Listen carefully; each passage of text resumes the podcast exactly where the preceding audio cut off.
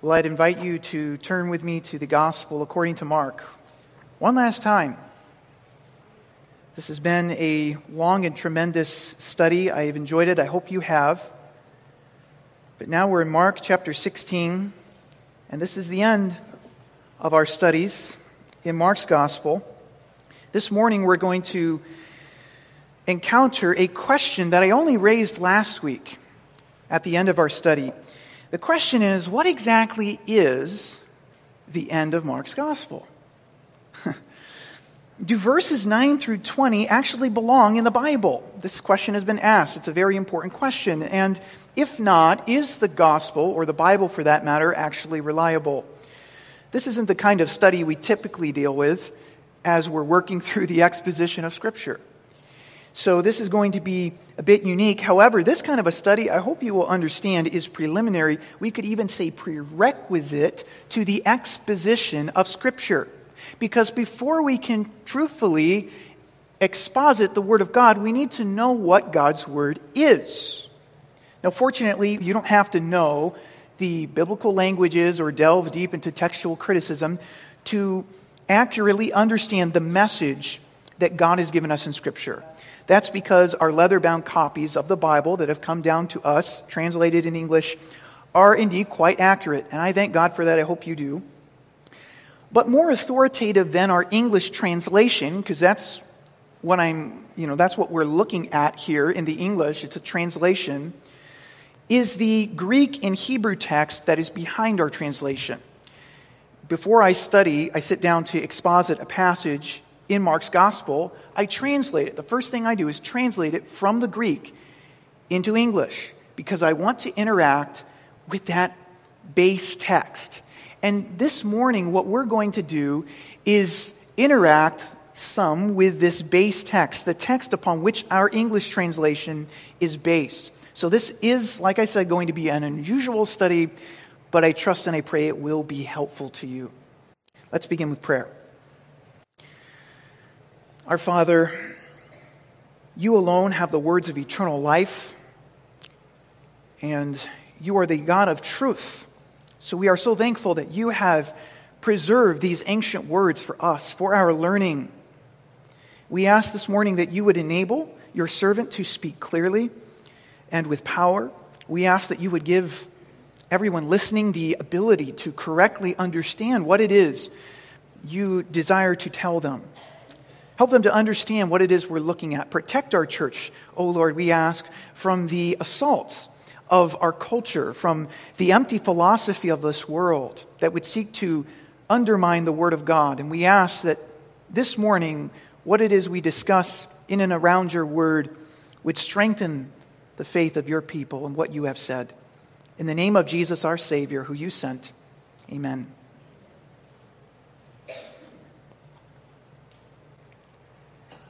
Before modern welding technology came into use, the metalworker's most important tool was the anvil. The anvil. The anvil is a cast iron block of steel with a smooth surface. And any deformity on the surface of the anvil, and it would no longer be of use, since any deformity on the anvil would be transferred to the blacksmith's piece of work. And I share that because there's a poem that, as I was studying this message, there's a poem that came to mind. It's attributed to John Clifford, and it's about an anvil. Last eve, I paused beside the blacksmith's door and heard the anvil ring the vesper chime. Then, looking in, I saw upon the floor old hammers worn with beating years of time. How many anvils have you had? said I to wear and batter all these hammers so? Just one, said he, and then with twinkling eye, the anvil wears the hammers out, you know. And so I thought, the anvil of God's word, for ages skeptic blows have beat upon, yet though the noise of falling blows was heard, the anvil is unharmed, the hammer's gone. No book in history has withstood more opposition and criticism than the Bible. It is no secret. I can't help but laugh when I see and hear of Muslims attempting to undermine the reliability of the Bible. For centuries, Muslims have attempted to cover up the history of the Quran. They've done their best to uh, avoid the textual criticism, the sort of thing that has been laid against the Bible. And there is now textual research available, which is an embarrassment to Islam's long-standing claims about the Quran, because the Quran is nothing like the Bible. No other alleged holy book is. No book is like this book. The Bible has withstood the hammers of every age. It withstood the fire and sword from the time of King Manasseh to the time of the Emperor Diocletian. They could not stamp out the Word of God. The Roman papacy would later try to chain the Bible to the pulpit, but to no avail. Nor could the Enlightenment rationalists destroy the Bible with all their sophistry. All of them have come and gone, and though this world has toppled many churches, many seminaries, the Bible remains. We hear the blows falling, but the anvil is unharmed, the hammer's gone. Now, given the nature of today's study, I want to begin by laying out a couple principles for our study. First, please remember that preliminary to all of the evidence that we discussed today in regards to the Bible is the pre commitment of our own hearts. I'm sure you've noticed that two people, a Bible skeptic and a Bible believer, can go into the same debate, they can hear all the same evidence, and they can all leave strengthened in their own position. And that is because all of our beliefs are filtered through our pre commitments. And so, by discussing evidence for Scripture's reliability, I'm not trying to argue anyone into God's kingdom. That doesn't happen. I'm not intending that you take this information and try to do that. That's not the intent of this study. The evidence that we share here is for those committed to Christ to see that our faith is indeed rational. And also, please don't overreact to what it is we're studying here. You know, the story of church history tells us that Christians tend to overreact to things just a bit. I don't think anybody here would ever do that, no. But when we study something like involving textual criticism, a study like this demands extra caution and maturity. Discussions like this are very important, but they demand our caution and maturity. Someone here may feel uncomfortable with discussing some of these points of controversy about the Bible. Maybe you feel it's better to leave some of this unsaid, to just pass over it. But please understand, I'm only taking time to deal with this because it's staring us in the face from Mark chapter 16. When you open your Bibles to Mark 16 and you look at verses 9 through 20, you will see if you're using an updated version, these verses are in brackets. And the marginal notes indicate that these verses do not appear in earlier manuscripts. What do we do with this? Well, I can tell you what skeptics will do with it. They will tell you that you should not believe in the Bible. Your Bible is corrupted, it's not trustworthy. So, I, for one, as a pastor, am unwilling to sweep this under the rug. It's not my responsibility to avoid something just because it makes us feel uncomfortable or because it's difficult to be understood. It is my responsibility to teach the whole counsel of God. So we're going to look at this, even some of these finer details that we seldom encounter or think about in Scripture. And having said that, I don't want anybody here to leave confused or hurt because you're going to overreact to something that is said. I can't read minds. And so if you have a question or concern, you owe it to me and you owe it to yourself to bring that up, okay? All right? Just so we understand that. So here's the point of this unique study this study demonstrates the unique reliability of Scripture. This study demonstrates Scripture's unique reliability, and we're going to see that by using Mark's conclusion as a case study. Our study will follow two phases. First, we're going to examine how the scriptures came down to us in the first place, and that will lay a foundation for what it is we're going to look at in Mark's gospel. Then we're going to investigate Mark's original ending. All right, so are you ready? Let's first ask how did the scriptures come down to us? And let's answer this question and explain how the scriptures came down to us by addressing four popular challenges to the Bible. First of all, challenge number one the Bible was written by men. the Bible was written by men. Men wrote the Bible. Yes. It wasn't aliens. It certainly was men. But God is still the source behind what these men wrote. Peter said in 2 Peter 1:20, "Know this first of all that no prophecy of scripture is a matter of one's own interpretation. For no prophecy was ever made by an act of human will, but men moved by the Holy Spirit spoke from God." Christians have always believed from the beginning that scripture came to men from the mind of God. God used each writer's personality and style We've seen the personality and style of Mark in his gospel, but he used that personality and style to record precisely what he intended. Without error, all scripture proceeds from the mouth of God. Paul said all scripture is inspired by God. 2 Timothy 3:16 that means all scripture is God breathed. He was saying scripture is not simply it's not like a, one of the biblical authors simply got an inspiration got a feeling. He's saying what they got was the very breath of God. That's why written scriptures in the Bible are referred to as the Word of God, such as Hebrews 12, uh, 4 12 or 1 Peter 1.23. So we have this inerrant, infallible God as the inerrant, infallible source of the inerrant, infallible scriptures. Men wrote the Bible, yes, as God gave them the words. But by recognizing God gave the words to man, a second challenge arises. Challenge number two, some will point out, but we don't have the original autographs. Right, we don't. Thousands of years later, surprise, we don't have in our possession a single original autograph of the scriptures, only copies of them. And while some might see this as a reason to doubt the reliability of the Bible, God has faithfully preserved His Word in the vast abundance of manuscripts available to us. Now, you can go to Washington, D.C. today, and if you visit the National Archives Museum, you can see there a copy of the original, the original Constitution of the United States. And I want you just to imagine, say, tragically, that some fire overtook the National Archives Museum and somehow this original autograph of the Constitution was destroyed. Would that mean that we would no longer know what the Constitution originally said? Of course not.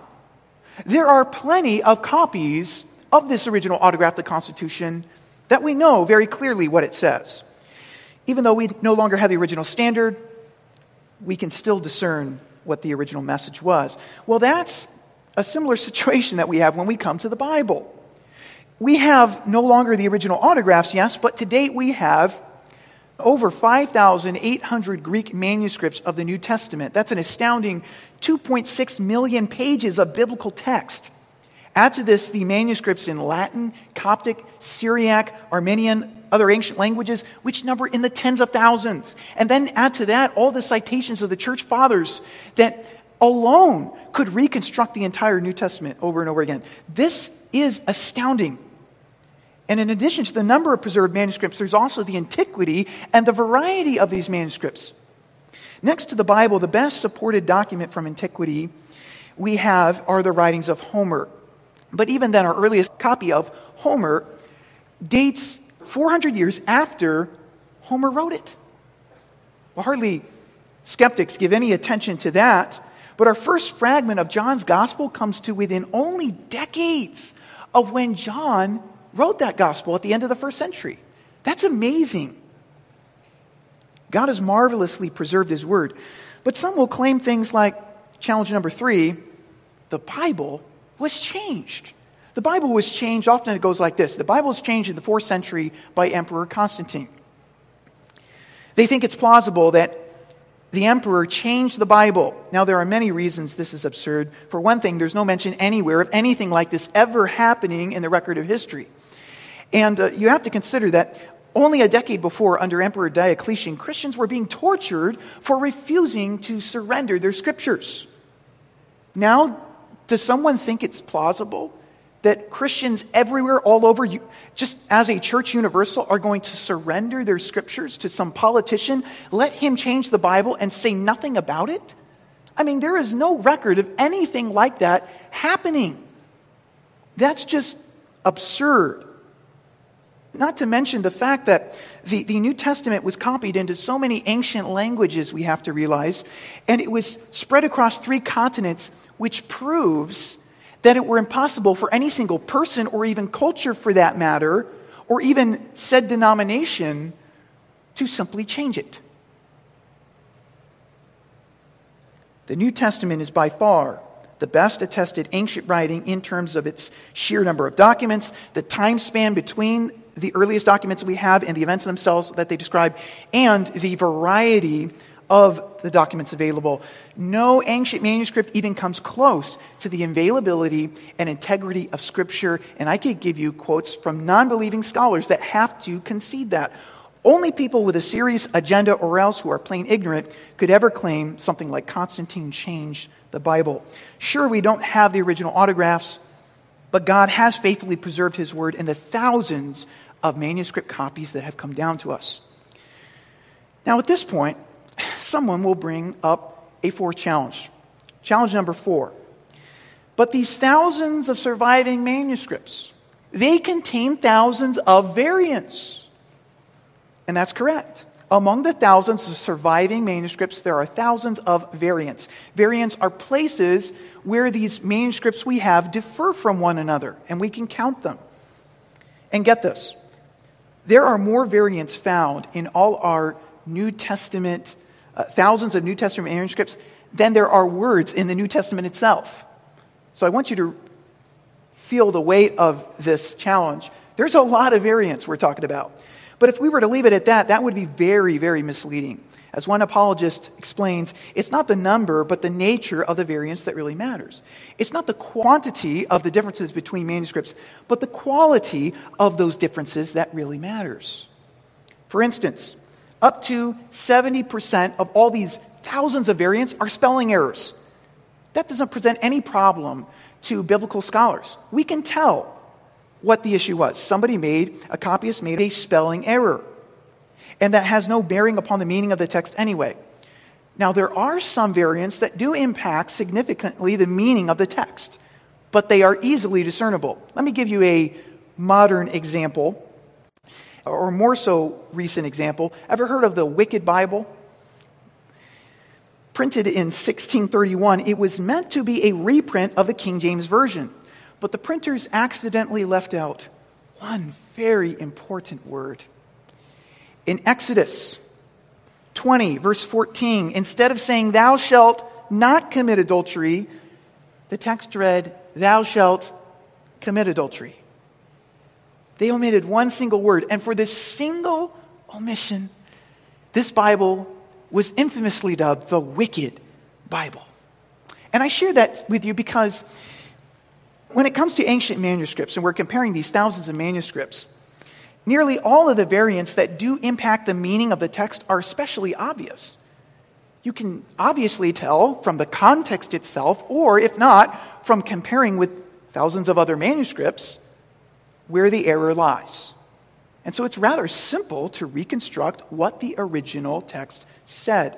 Yes, thousands of variants exist, but to be clear, less than a small fraction of 1% of textual variants actually raises any significant question. So that New Testament scholar A.T. Robertson explained the real concern lies with a thousandth part of the entire text. No doctrine of the Christian faith stands or falls on any textual variant, including the one we're about to examine this morning. The fact there are copyist errors in the ancient biblical manuscripts doesn't prove God has somehow failed to preserve his word. The fact that these errors exist shows us how God has preserved his word. God did not preserve his word to you by some miracle. It has come to us down through time by the blood and the sweat and the labors and tears of his saints. But God has providentially preserved His word. So while we trust in a sovereign God, let's realize this morning that we have now been committed the responsibility of studying and preserving and passing on this same word that was committed to us. Hey, there are lots of people that don't have the word of God in their native language. and it is committed to our generation to translate God's word and pass it on to them. Thank God we have his word preserved for us.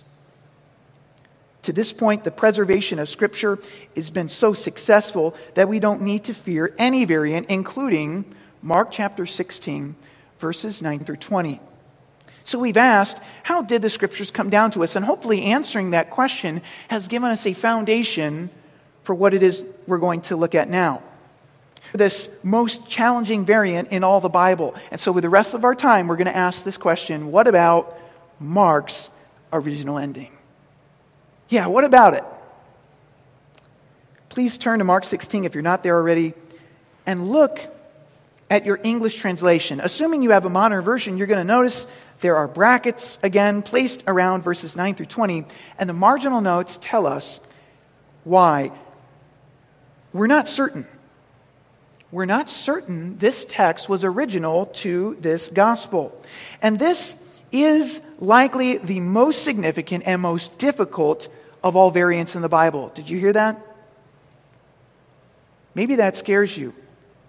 But, beloved, I hope you're encouraged. Uh, let that encourage you. Let that motivate you this morning. Because if we can explain the most significant and difficult of variants in this modern copy of the English translation of the Bible we possess, then everything else is child's play.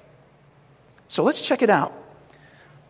And last week I gave you a, a spoiler alert when I mentioned uh, that Mark concluded his gospel abruptly with verse 8. So you know where I stand on this. You know what I believe. No surprises here. And by the way, if you disagree with me, if you believe that verses 9 through 20 were original to Mark's gospel, then uh, that's fine. Uh, this is one of the most difficult variants to examine. But I think we'll also see there's, there's no need to be intimidated or embarrassed by these verses. I do want you to see two lines of evidence for Mark's abrupt ending.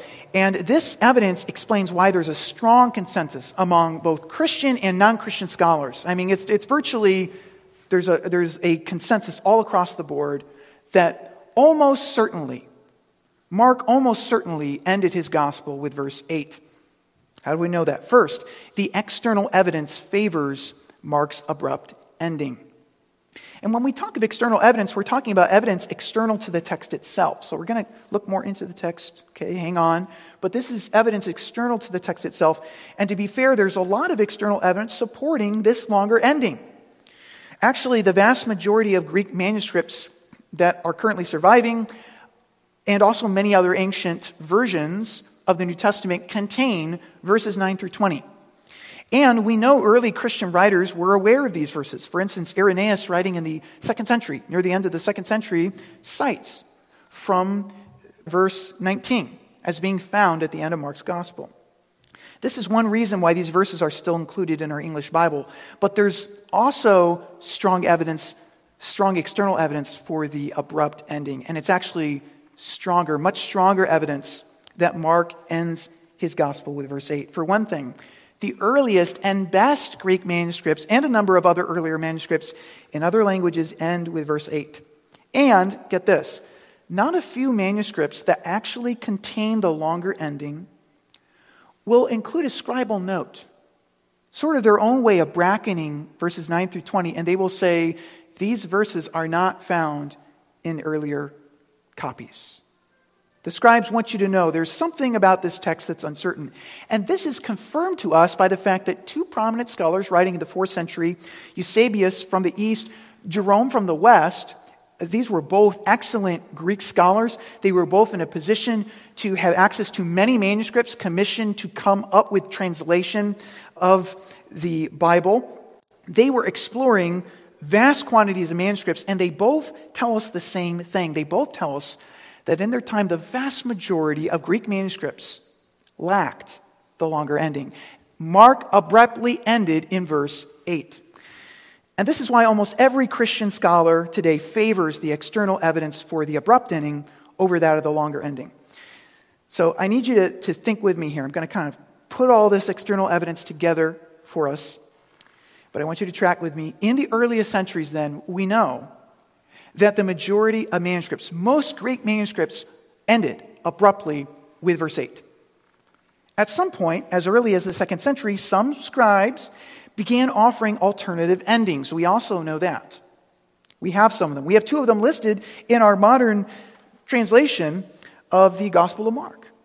If you look down after, if you're using the NASB or depending on your version, if you look down after verse 20, you will see there in italics in another set of brackets one of these alternative endings that has appeared in some manuscripts. We, we call this the shorter ending. You see it there? It reads, And they promptly reported all these instructions to Peter and his companions, and after that, Jesus himself sent out through them from east to west the sacred and imperishable proclamation of eternal salvation. Now, no one doubts that this shorter ending that's found in few spurious places and late in time is actually authentic. Everybody knows it's inauthentic.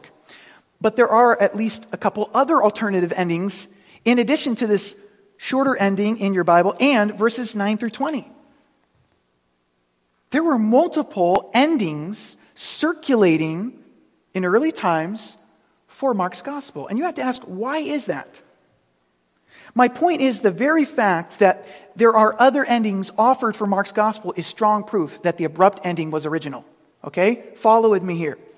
This is because if the longer ending had been original, there would have been no need to offer all these alternative endings. But the longer ending wasn't original. The fact that a variety of endings exist should tell us there was some uneasiness about this most peculiar way Mark abruptly, unexpectedly ends. Look at verses 7 and 8. The angel says, Go, tell his disciples and Peter, he is going ahead of you to Galilee, and there you will see him just as he told you. They went out and fled from the tomb, for trembling and astonishment had gripped them, and they said nothing to anyone, for they were afraid. That's it. That's it. You know what a cliffhanger is? Maybe you watched a, a, movie or something or read a book, right? And you're in the most suspenseful moment. It just ends and leaves you hanging. And that's sort of like what Mark does. In the most suspenseful moment of the gospel, we hear Jesus is risen. Whew. Story ends. It leaves us in suspense. And apparently, someone was uneasy with Mark's abruptness. And, and, and this person was apparently familiar with the other three Gospels. I mean, scribes were very familiar with all of the New Testament, and they were familiar with the fact that all three other Gospels do record Jesus' post resurrection appearance to his disciples. So, this someone may have never intended. It's possible. Again, whoever came up with a longer ending never even attended that it would be considered part of Mark's original text, but perhaps more of a scribal postscript or point of commentary. Whatever the case, as more and more manuscripts are produced, this longer ending was copied, began to be circulated. And scribes, we find scribes in history, more so in later times, they begin admitting, including this, this longer portion in their copies, and admitting in the margins that we're not sure about these verses. They don't appear in the early manuscripts. But despite being uncertain about the longer ending, many just decide it's better to include them, just in case. That's the natural default. And so, in their own way, they bracket these verses, these 12 verses, instead of just simply omitting them. Do you know that this is why these 12 verses remain in your English copy today? Nobody wants to take it out. It's there. There's one word tradition. Tradition. And frankly, there's nothing in this tradition that contradicts our faith. Verses 9 through 20 draw on details from elsewhere in the Bible. You can find all of it from there's the Gospels to the book of Acts.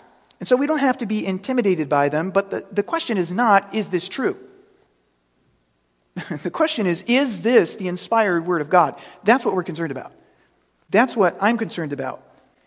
Um, we don't know who first added verses 9 through 20, but we know why they added them, we know where they got their material from, and we know how it is that these verses eventually came to be included. We can account for that. And how they are included eventually in all these later manuscripts we have that are surviving. So, the abrupt ending, do you feel the force, the weight of the external evidence? The abrupt ending in verse 8 can account for the longer ending and all the variety of other endings that have been offered. But the longer ending cannot account for the abrupt ending. let alone all the other variety of alternative endings. That's important. In addition to this external evidence, the internal evidence also favors Mark's abrupt ending. Now, the internal evidence is that which describes what is found within the text itself. And get this, it is all in favor of the abrupt ending. As one commentator put it, the suspicion thrown on these verses, 9 through 20, by the external evidence is strongly confirmed by the internal evidence. And that's because of this. First of all, the character of the longer ending is inconsistent with the rest of Mark's gospel. Let's begin reading verses 9 through 20. Verse 9. Now, after he had risen on the first day of the week, he appeared first appeared to Mary Magdalene, from whom he had cast out seven demons. She went and reported to those who had been with him while they were mourning and weeping. When they heard that he was alive and had been seen by her, they refused to believe it. After that, he appeared in a different form to two of them while they were walking along on their way to the country. They went away and reported it to the others, but they did not believe them either. Afterward, he appeared to the eleven themselves as they were reclining at the table, and he reproached them for their unbelief and hardness of heart, because they had not believed those who he had seen, seen him after he had risen. And he said to them, Go into all the world and preach the gospel to all creation. He who believed has believed and has been baptized shall be saved, but he who has disbelieved shall be condemned.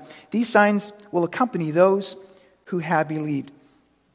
In my name, they will cast out demons. They will speak with new tongues. They will pick up serpents. And if they drink any deadly poison, it will not hurt them. They will lay hands on the sick and they will recover. So then, when the Lord Jesus had spoken to them, he was received up into heaven and sat down at the right hand of God. And they went out and preached everywhere while the Lord worked with them and confirmed the word by the signs that followed. Now, for sake of time, I got to keep this basic, but there is so much I could say here.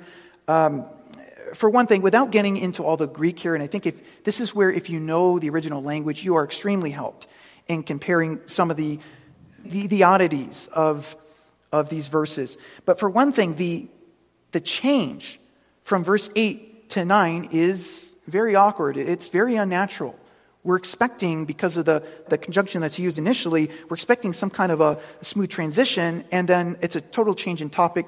Um, we also have Mary Magdalene mentioned here, and the writer feels, for some reason, compelled to introduce her to us as the one from whom Jesus cast out seven demons. Well, Mark has just mentioned three times Mary Magdalene. He's never said this about it. I, don't, I think that's, that's interesting. That's worth noting. And what, what I would want you to realize, it's not like any single word Mark uses or word he doesn't use. It's not any single sentence structure. It's all a corroborative matter of evidence. I mean, you got to consider there are multiple uncharacteristic word choices. Things that when you study everything that's come before verse 9 in this chapter, we, we get a sense of Mark's style. We get a sense of words he uses in what situation. Sometimes here there are there's multiple word choices Mark makes that just it puzzles us. Uh, there's different grammatical style, there's different sentence structure, uh, several things unique to Mark. And and then there's also sudden theological terms and themes that are nowhere else hinted at in Mark's gospel. These things, we could understand why they're here and how they came about easily if somebody's adding this. I'm just saying this. For sake of time, I, I, I just have to say the ending, verses 9 through 20, is uncharacteristic of everything that's come before. This longer ending reads remarkably different, but the abrupt ending is only consistent with Mark's gospel. And here's the awesome thing about that uh, the primary reason why people doubt Mark's abrupt ending, why has anyone ever doubted that Mark ended his gospel with verse 8? Why don't we just leave it at that? Well, the primary reason, the, the reason people offer is that it's just so odd. They find it so strange that Mark would end with this cliffhanger. But we need to carefully examine the text, and when we do, we realize in context this ending fits with Mark's overall theme and purpose. Mark's purpose for his gospel was never to give us the final word on Jesus Christ. In chapter 1 and verse 1, he introduces his gospel to us as the beginning of the gospel of Jesus Christ, the Son of God. And so Mark ends the way he does because the story isn't over. He wants you to know it's still being written. What I've given you is just the beginning. In fact, what are you going to do with the story? If you will embrace Christ and you will share his gospel, that story is continuing through you. Also, Mark's purpose for ending here was simply to show us Jesus is the Son of God. He's made that plain throughout his testimony. In Mark chapter 15, verse 39, we finally arrive at the climax where Jesus' identity is declared by his own Roman executioner. Jesus is the Christ, he's the Son of God. Chapter 1, verse 1, that's the point. Chapter 15, verse 39, that's the point. Everything after that, it's really a prologue. I mean, it's, it's the icing on the cake. But that's it. That's the purpose of Mark's gospel. Jesus is the Son of God. I think that's been plain to us. Yeah. So if you've ever met someone who was King James only, King, KJV only, they will tell you that some scribes intentionally removed Mark's longer ending in the effort to deny the resurrection and deity of Jesus. Let's see, that's why it was, it was taken out. And there are, there's just so much I could say to that, but why on earth would a scribe who wanted to deny or undermine the resurrection and deity of Jesus simply remove verses 9 through 20? Did he forget about verses 1 through 8? There's so much wrong with that thinking, but basically, that kind of conspiracy theory carries no more weight than the Da Vinci Code. I'm not trying to insult anybody, but I'm just saying it's absolutely baseless. People can say anything, but they can't back it up. And I want you to see the support for this original abrupt ending because this is God's most powerful way of concluding this gospel. He's leaving us with the question, as we saw last week how will you respond? Jesus is risen. Go and tell it. What are you going to do? What are you going to do with this amazing message of the amazing Christ? No, Mark didn't say anything else after verse 8 because Mark didn't need to say anything else after verse 8. His point was clear. If we had time, I'd show you how the abrupt ending fits uh, with all of Mark's literary style. He likes abrupt endings. I will mention this. Uh, it, it fits, this abrupt ending fits with his running theme on amazement and fear. Amazement and fear in response to Christ. Amazement and fear for Mark are the inevitable response that he leaves us with about this person, Jesus, the Son of God. Chapter 1, verse 27. After Jesus casts out a demon, we're told the people were all amazed. Chapter 1, verse 22, they were amazed at Jesus' teaching in the synagogue at Capernaum, the way he taught them with such authority. Chapter 2, verse 12, we saw Jesus when he heals the paralytic, everyone's amazed. And they were glorifying God, saying, We never saw anything like this. Well, of course not. Chapter 4, verse 41, after Jesus commanded the wind and the waves, the 12 were very much afraid and they said, Who is this? Who is this guy? That's a great question. Mark wants you to know it's the Son of God. Chapter 5, verse 15, when the crowd came to Jesus and saw how he had healed the man possessed by many demons, they became frightened. They said, Get out of here. We don't know what to do with you. We don't have a category for understanding somebody like this. Chapter 5, verse 33, the woman who is sick for so long with this issue of blood, she's healed immediately by touching Jesus' garment. And fearing, she comes trembling, and falls down before him. Chapter 5 and verse 42 Jesus raised a dead girl to life. And what are we told? Immediately, those watching were completely astounded. No kidding. Chapter 6, verse 2 Teaching in the synagogue, the many listeners listening to Jesus were astonished, saying, Where did this man get, this, get these things? And this wisdom that's given to him, and such miracles, such as these performed by his hands. Chapter 6, verse 50 His disciples all saw him walking on water and they were terrified. Verse 51 Jesus gets in the boat, the wind stops, and you think, oh, now they're going to be calmed down. Uh uh-uh. uh. we are told they were utterly astonished. They didn't know what to make of this. They didn't know what to do with the fact that one who was human in the flesh was God the Son. Chapter 7, verse 37 the people were utterly astonished, saying, He has done all things well. He makes even the deaf to hear and the mute to speak. Chapter 10, verse 24 the disciples were amazed at Jesus' words. Chapter 10, verse 32, as Jesus' disciples see him so determined to go to Jerusalem after he said he's going to be rejected and killed there, they're amazed. Chapter 11, verse 18, the chief priests and the scribes were afraid of Jesus. for the whole crowd was astonished at his teaching. And now we come to chapter 16, verse 5. Here's the woman. Sunday morning, very early, they enter the tomb. And we are told they were amazed. They were amazed. And following on everything Mark has told us to this point of how amazing Jesus is and how mortals can only inevitably respond in fear.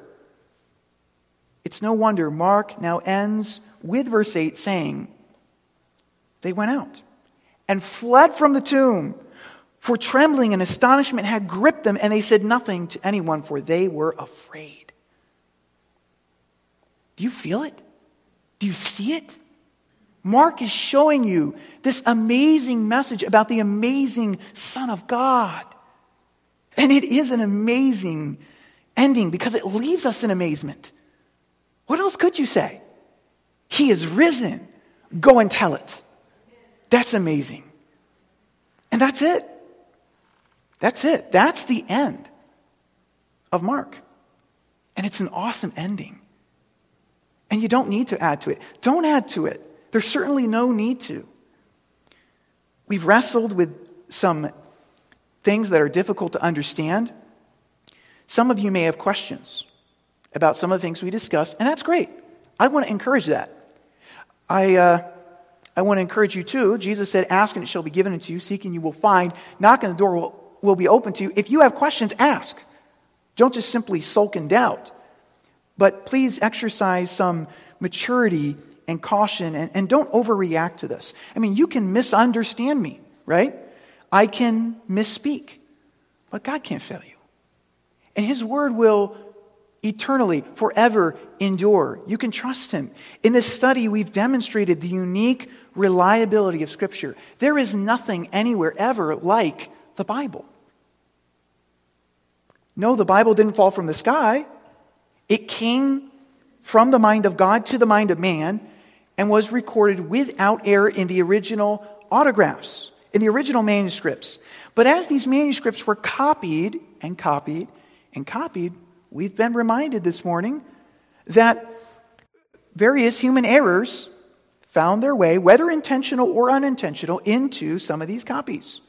These copies that have come down to us. The good news is this less than a small fraction of 1% of variants actually concerns anything significant.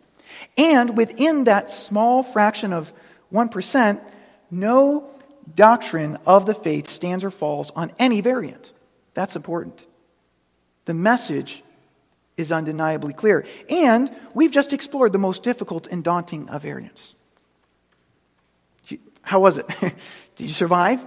This is difficult. This is a difficult variant, but it's really not that difficult for anyone studying what we have, studying the variants, to discern Mark's original ending. This is the reason, again, virtually all Christian and non Christian scholars are agreed. Mark ended with verse 8. Maybe you don't like that, maybe you disagree with that. That's fine. Again, that's not going to change your view of Christ or the resurrection. But I can tell you that the fact that this is plain to everyone who looks into it should tell us something. We don't have to doubt it. We don't have to doubt God's word. We can thank God that he has providentially preserved his word so that whatever skeptics may say, the Bible is the most well attested work of history. And even the bracketed text that we've examined this morning is only evidence of the fact that no text is preserved like the Word of God. Let's pray. Father, we thank you for your holy words, long preserved for our walk in this world. Now, Father, we concede that the greatest trouble we have is not discerning what you said, it's not even understanding what you meant, but it's actually doing what you said. And in this amazing gospel, you have called us to go and tell others of this Jesus, the Son of God that you sent and is risen and has triumphed for us. I pray that you would help us to declare this victory to others. I pray, Father, if there be somebody who is struggling with doubt in your word, would you help them to ask their questions? Pray that you would give them stability. We know there's so much uncertainty in this world. We need hope. We need something reliable, and we thank you for the reliable words of our God, words that you have preserved for us. Thank you for Mark's incredible gospel. Thank you for this entire study that we've been able to do together as a church. And Father, we thank you for this incredible way that this amazing gospel ends. I pray that we would now leave with this message ringing in our ears and deep in our hearts. In Jesus' name, amen.